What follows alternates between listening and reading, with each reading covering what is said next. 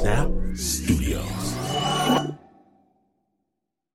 Snap Judgment is brought to you by Progressive, where customers who save by switching their home and car save nearly $800 on average.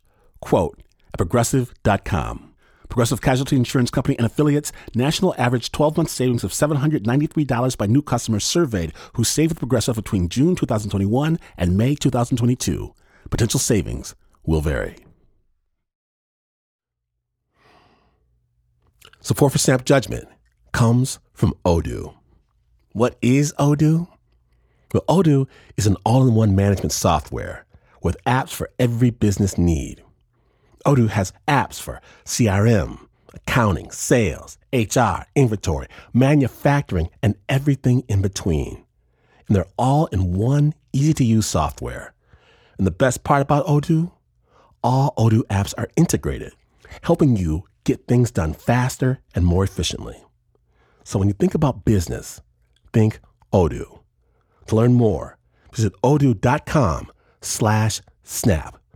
That's O-D-O-O dot com slash snap. Snappers, fair warning. For this story, you may want to put on a winter coat. Because on Snap Classic, we're throwing down a true story that is not exactly true. Don't worry, it will all make sense in a moment. Joe Rosenberg starts us off. Snap Judgment.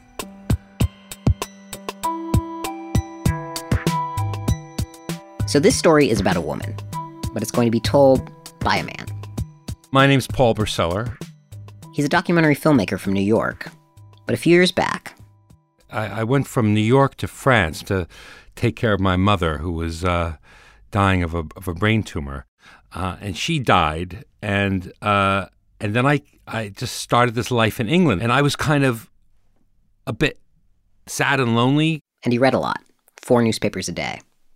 and I'm sitting in my study with all the newspapers surrounding me, and suddenly I see this this story, and that's what led to my first seeing the name Takako Konishi. The story of Takako Konishi was low on details, but high on intrigue. She had first been spotted wandering around a truck stop in North Dakota, 28, pretty, Japanese, and wearing only the lightest clothing, even though it was the middle of winter.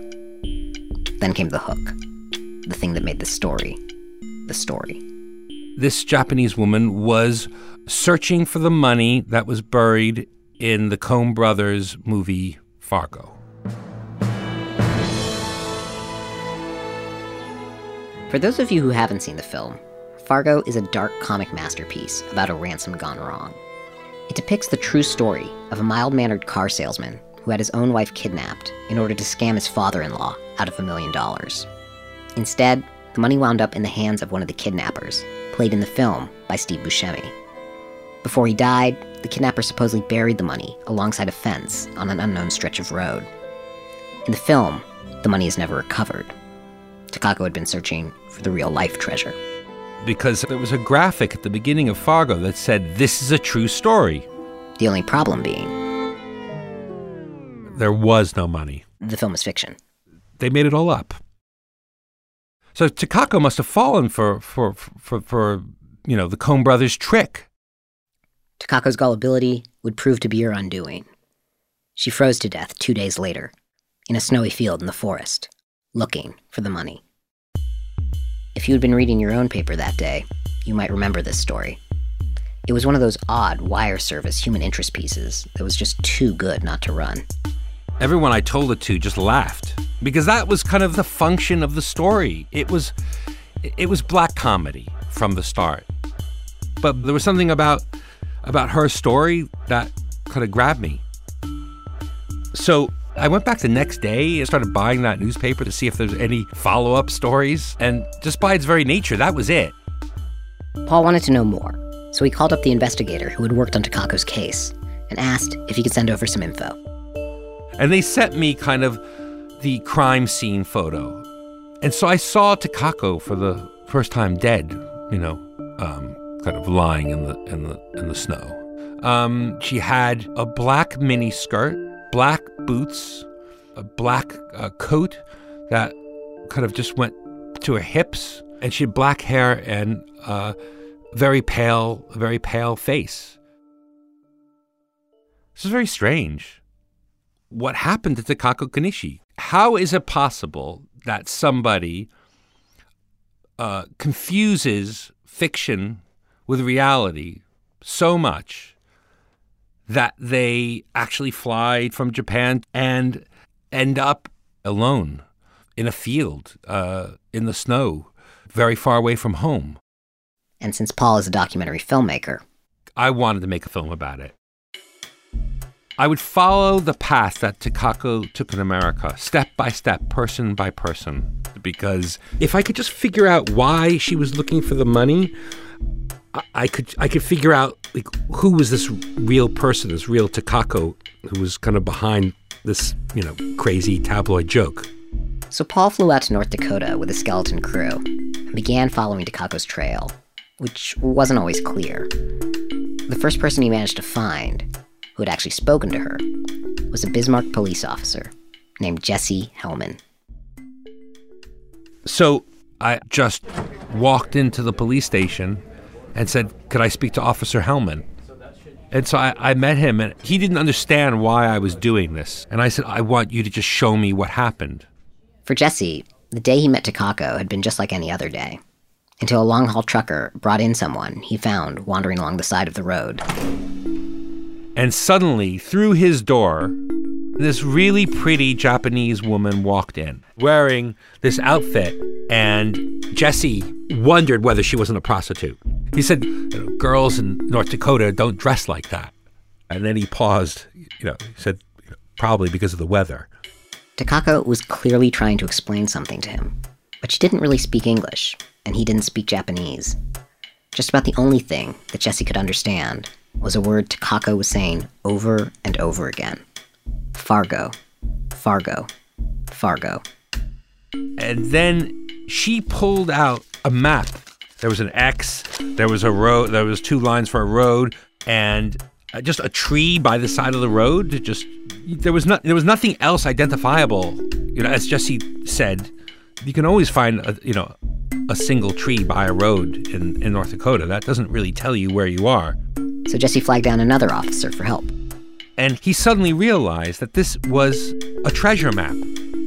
He said, Jesse, she's looking for the money that's buried in Fargo. It was kind of like, could you help me with that?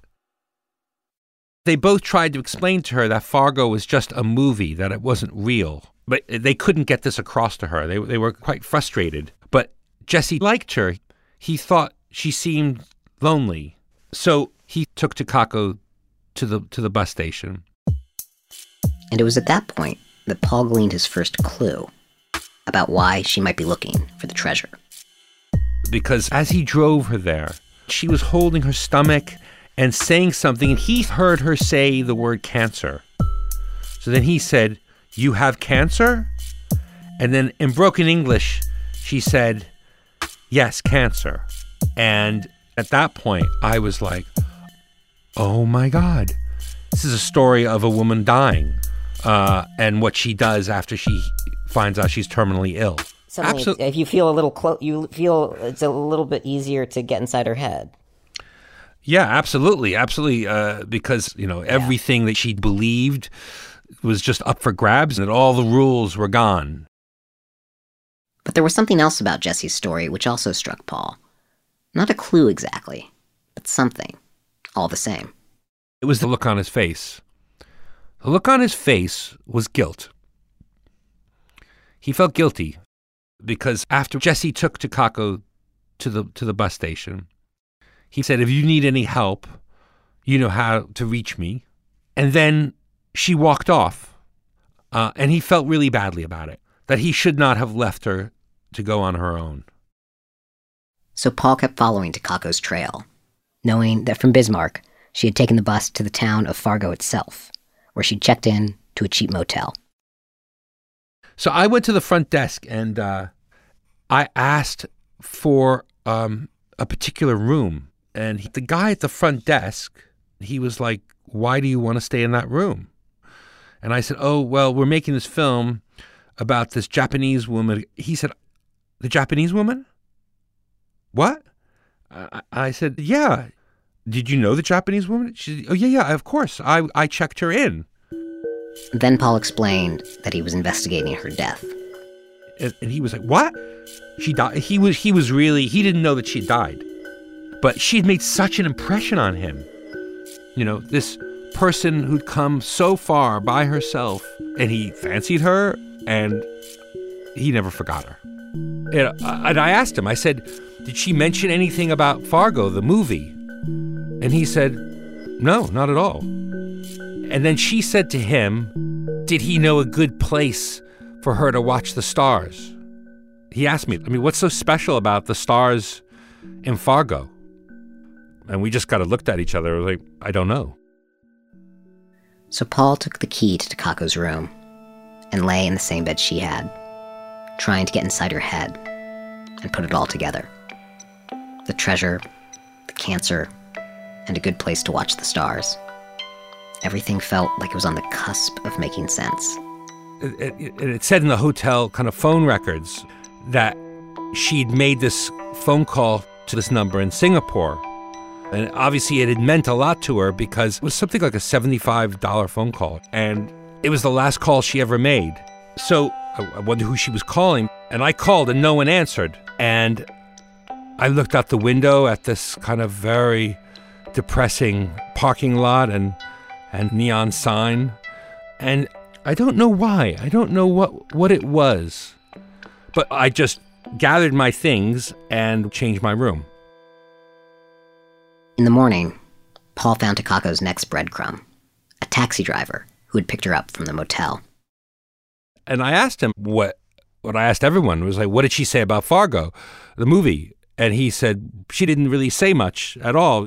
But the one thing she did say is that she asked the taxi driver to take her to, to Detroit Lakes. Detroit Lakes is a resort town just east of Fargo. At this time of year, it was completely emptied out, no attractions, but Takako had asked to be let out on the far side of the lake, where there was no town, just forest. And he did have a moment where he thought, it's cold out. Why am I letting her out in the cold? But like a lot of people, they had second thoughts, but they just didn't think it was polite to ask. And so they just, he just let her out of the car and drove off. Then the taxi driver let Paul out in the middle of the woods, at the same spot and there was just there was no sound at all. It was the sound of the wind flying off the lake, and just cold air. And I I, I, I followed the followed Takako's um, path onto the property of, of this of this woman named Deb, who I went to see.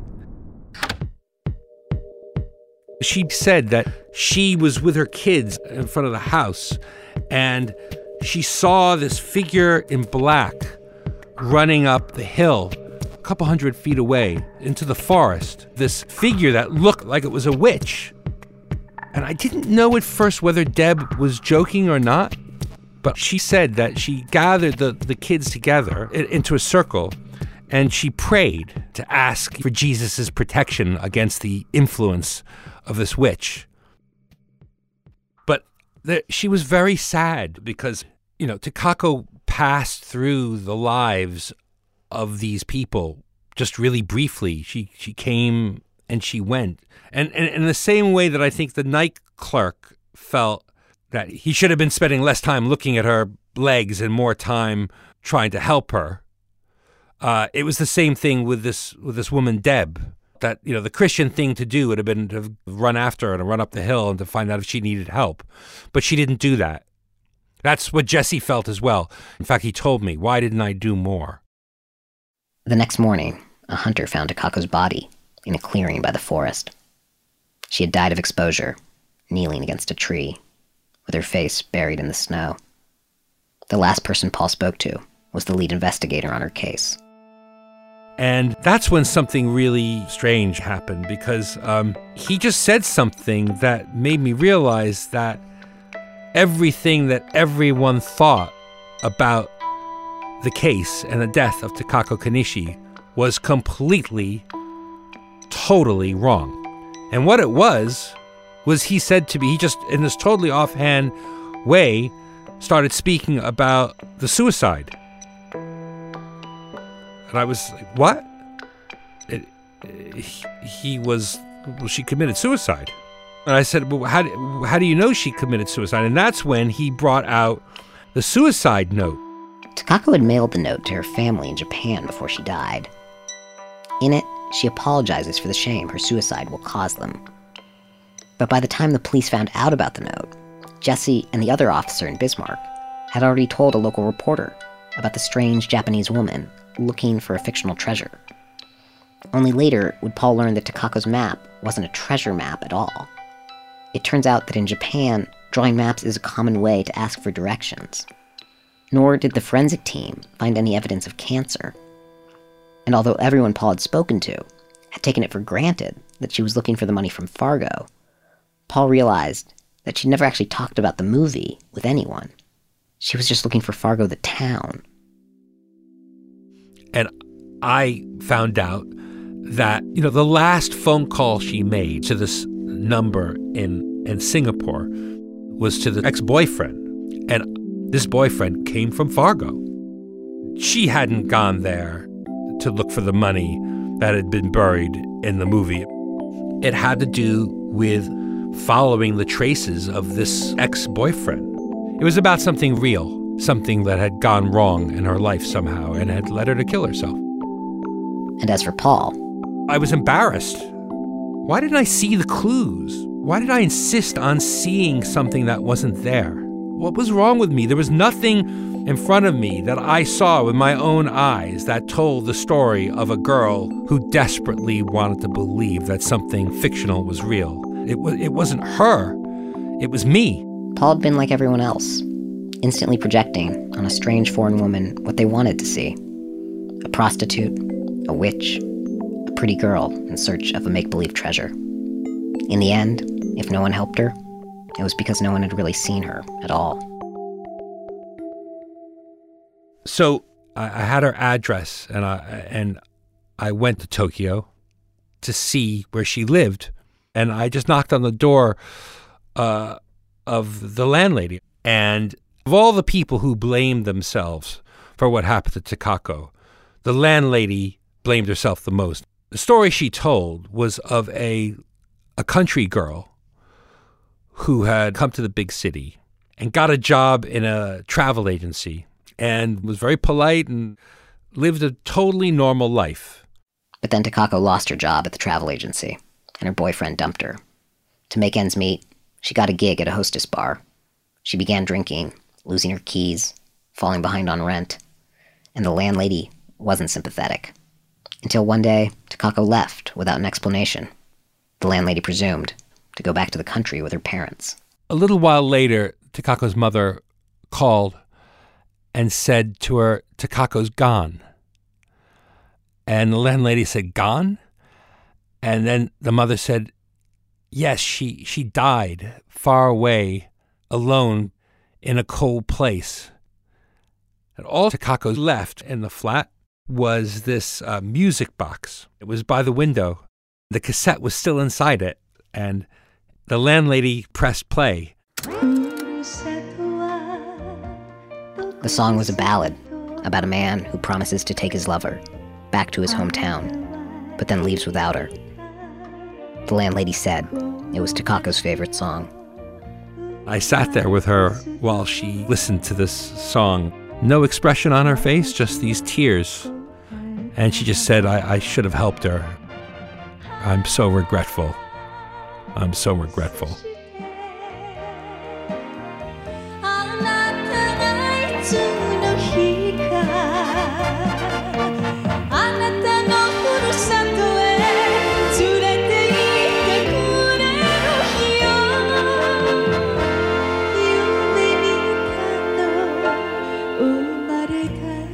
Paul Berczeller is a director and documentarian living in London. If you want to see his documentary about Takako, it's called This is a True Story. We have a link to it on our website, snapjudgment.org. Also, special thanks to David and Nathan Zellner, who we interviewed for this piece but weren't able to include in the story.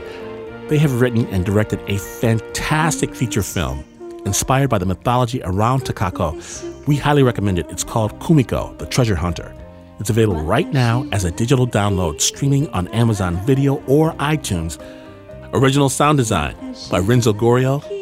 That story was produced by Joe Rosenberg.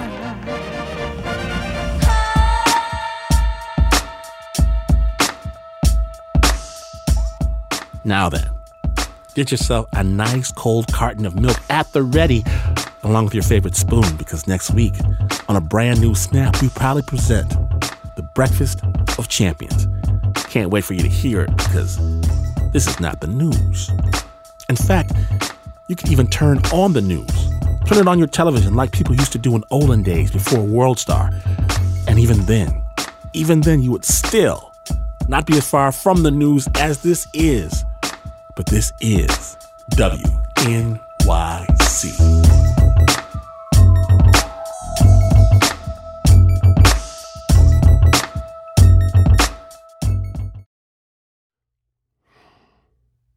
Support for Snap Judgment comes from Odoo. What is Odoo? Well, Odoo is an all in one management software with apps for every business need. Odoo has apps for CRM, accounting, sales, HR, inventory, manufacturing, and everything in between. And they're all in one easy to use software. And the best part about Odoo? All Odoo apps are integrated, helping you get things done faster and more efficiently. So when you think about business, think Odoo. To learn more, visit odoo.com slash snap. That's O-D-O-O dot com slash snap. From P